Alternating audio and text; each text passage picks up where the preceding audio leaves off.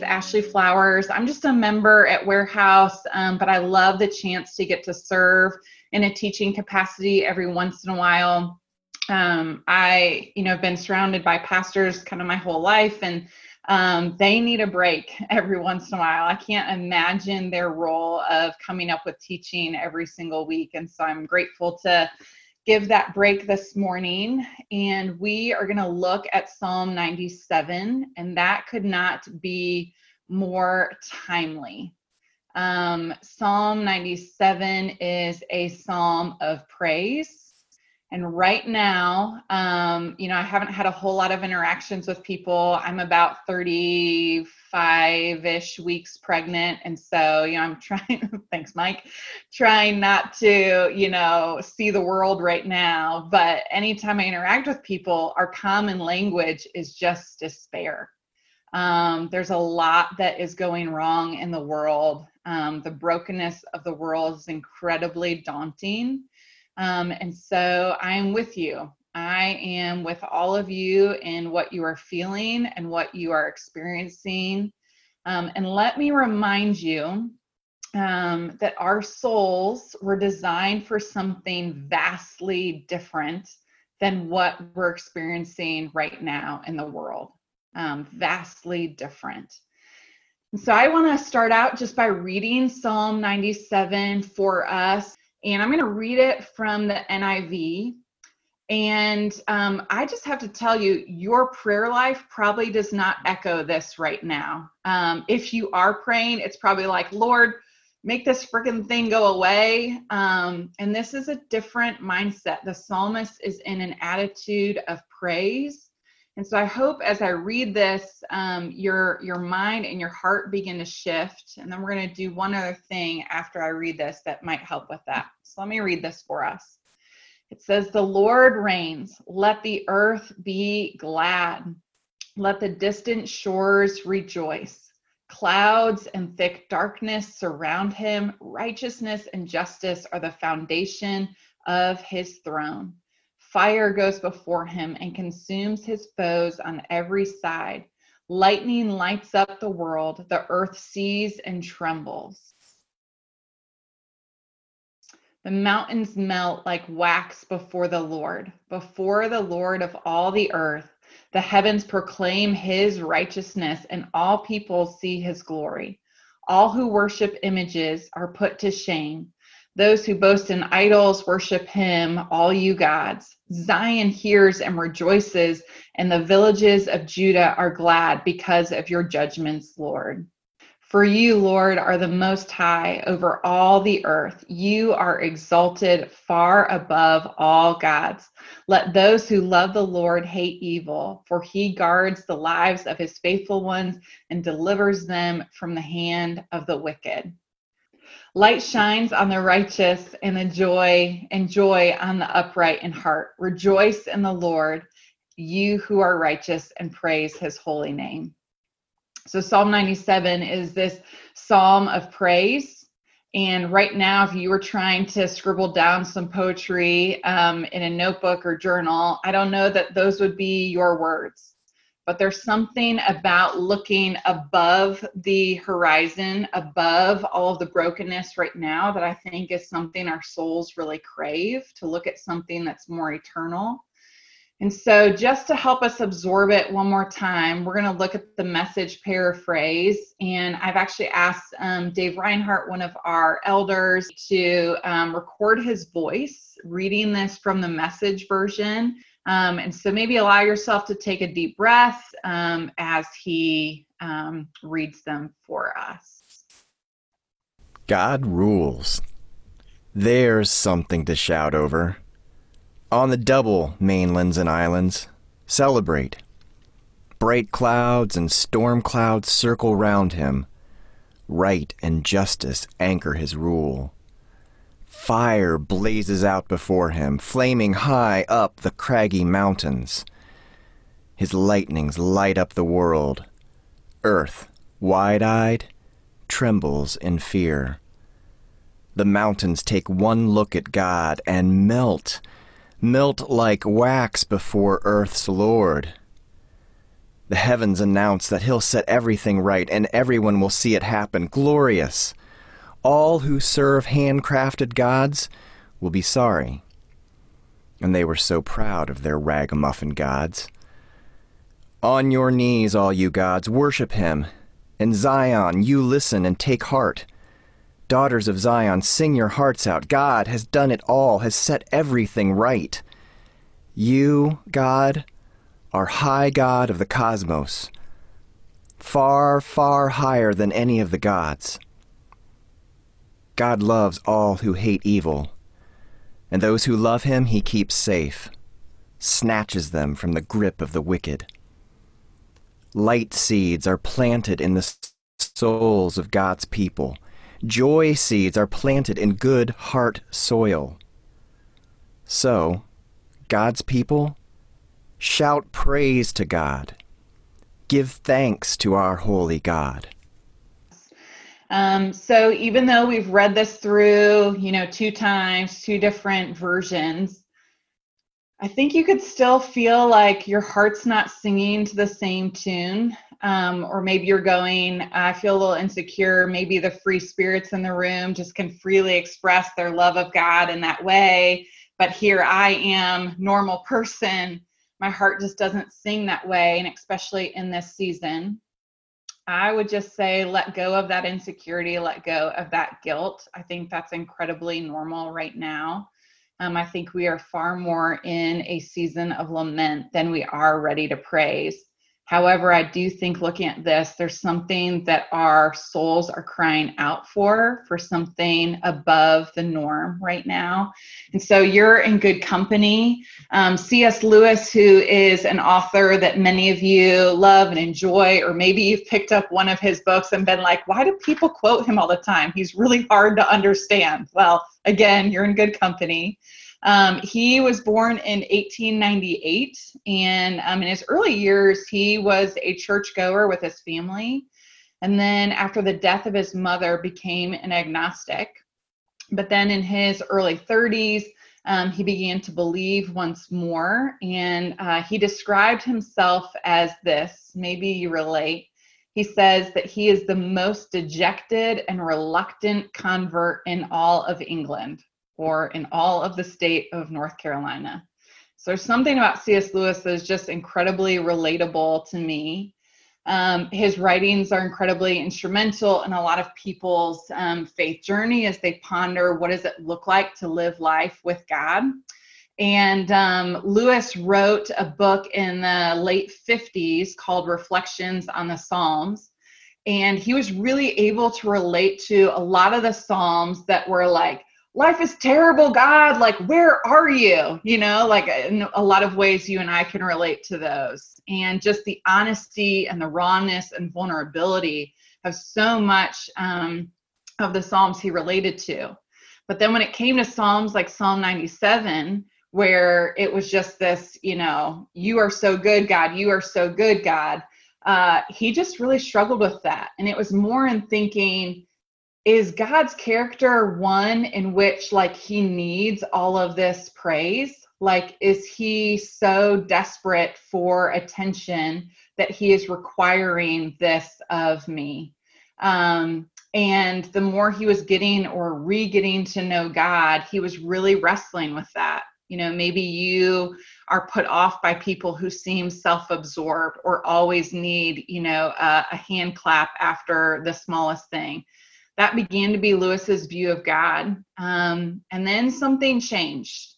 He realized that um, much praise of God was fueled by um, experience and connection to God. In the same way that um, praise would come from maybe getting to know somebody that you just really enjoy, and you say to yourself, man, aren't they so kind? Or, you know, that person is so generous just after an interaction with them, or maybe after a really good meal. You know, Charlotte Agenda, if you follow them on social media, they're always putting out like the best burgers in Charlotte. I mean, if you follow that list, like you'll find yourself talking about food for days. And that's the experience. Like worship comes not just from, oh, because we're supposed to, but because of this genuine experience that you have in the way that you know when mike Lowry's trying to be funny and he actually achieves it that you laugh. I, it's your shirt mike. I'm gonna pick on you a lot today. Um, but that just experience of if someone's funny like you genuinely laugh and so worship is meant to be this something that is, you know, out of this overflow of who we are and what we're experiencing of God. And right now, honestly, like I think that anxiety and the desire to control and the desire to know what's going to happen, you know, I don't know what your levels of anxiety happen when Kurt said maybe we're on mile marker three of this, you know, in March, we were like, oh, we're on mile marker, you know, 25, you know, like we're almost through this thing. And now we're going like, does the marathon start? Did I even get my number yet? Um, and so um, when I think about experiencing God, um, I I remember just a couple years into my relationship with God, I was trying to do something that would um, involved me um, coming closer to God. And so I was like, I'm going to bust out this journal here and I am going to, you know, just begin writing out all of my thoughts. You know, I didn't really have a format for how to do that, but I just thought, I'm going to be as honest with God about what's going on inside as I can. And so I began writing and just writing out like a prayer to God of, you know, everything that was good, bad, and ugly inside of me. And I happened to be out outside because I wanted to be in nature. And um, I had this experience where um, all of a sudden it was like the stream that I was sitting next to sounded much more like a raging river. And then the um, the birds that were around me sounded like there wasn't just three birds, it sounded like there was a thousand uh, the wind and the trees made it almost seem like there's a tornado. And there was no storm. Like everything was perfectly normal around me. But it was just the first time i actually paid attention uh, to creation around me. And what i realized was god is not just a creator. He is an incredibly creative creator um, in the sense where everything had its own sound and everything had its own texture and everything had its own voice and there was power behind the wind. And i just began to be in total awe of god. And it was humbling sitting there. I mean i was a teenager at this point and i was like i'm having the most profound thoughts i've ever had.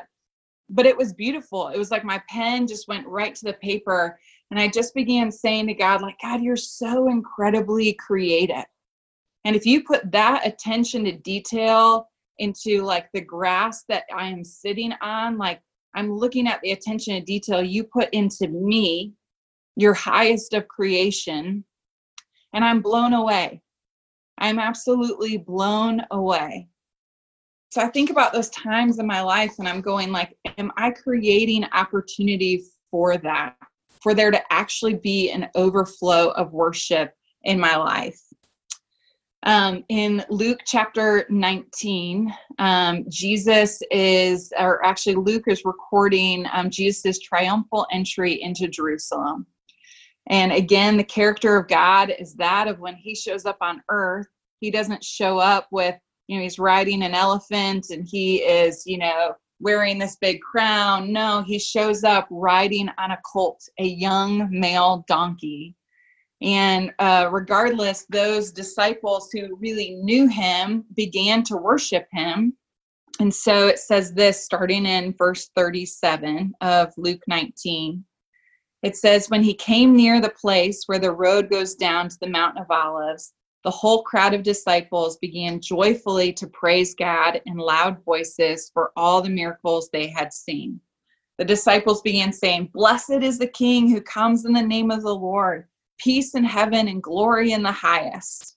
Then some of the Pharisees and the crowd said to Jesus, Teacher, rebuke your disciples. But Jesus says to them, and I love this line He says, I tell you, if they keep quiet, the stones will cry out. If they keep quiet, the stones will cry out. Um, it's incredibly inevitable that creation has this intimate, uninterrupted relationship with God, even in the midst of a broken world. And so the trees know it, the rocks know it. However, I think our pride, our brokenness, our fears, our desire for control just get in the way um, of us missing out on being able to live this life of freedom, of regularly expressing our praise to God. Um, I want to do something that's going to involve a little bit of audience participation. Y'all are so fun using the chat feature all of the time in this. And so um, I wanted to see for you what is your, when you think about God and you think about things that you praise Him for, whether it's names of God or attributes of God, what are those things? And I want you to just open that chat feature and so if you're on like a normal computer you'll see at the bottom of zoom where it says the chat feature. You can open that up and type freely as they come to you. Wow these are amazing. Okay. God is mighty to save. He's unchangeable. He is our trusted counselor. He is love. He is caring he is never ending generosity god is relentless i love that he's furious longing he is a healer. He is in control. He remembers. He is our strength and shield and ever present help in time of trouble.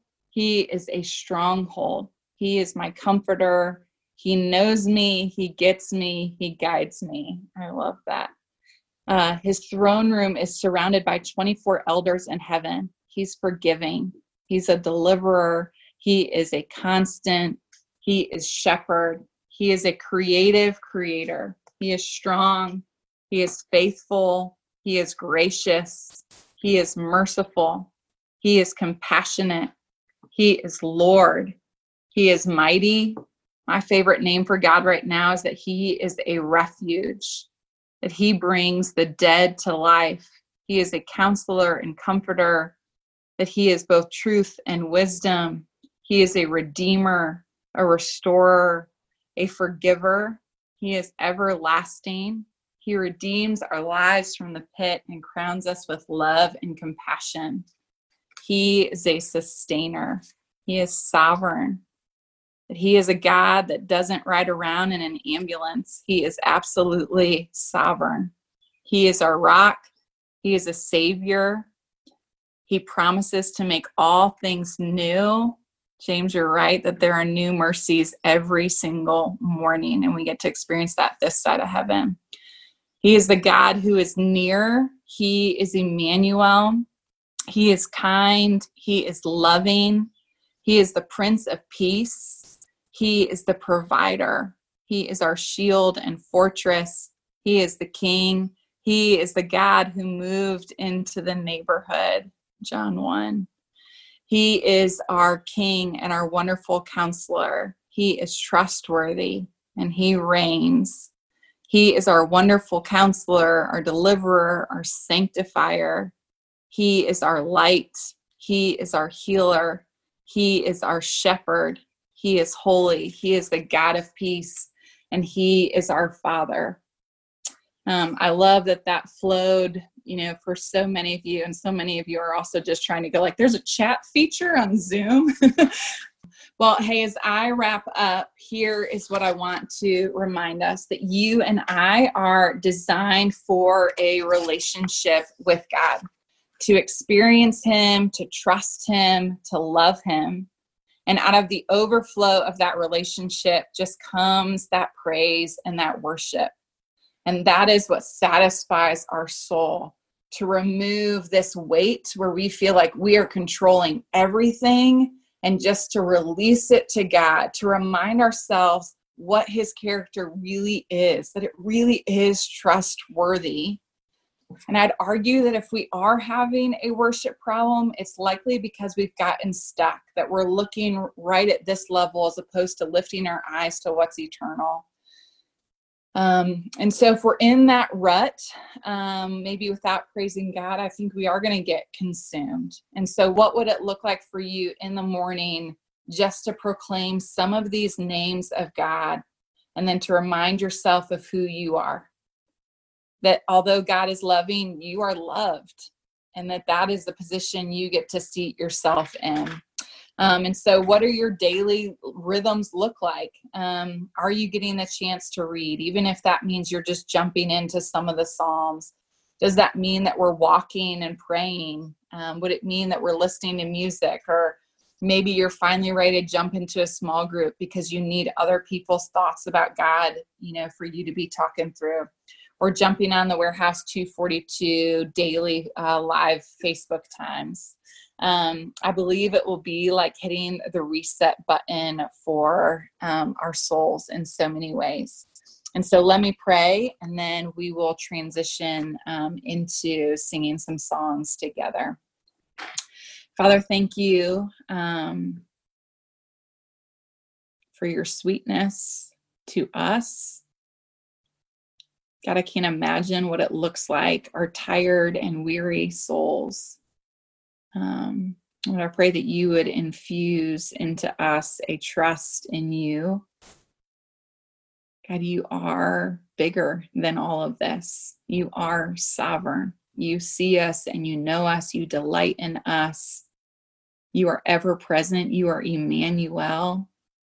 And so, God, would our souls lift, would the burdens lighten as we focus on you, as we breathe in and out and acknowledge the vastness of who you are. God, we need you. Oh, how we need you.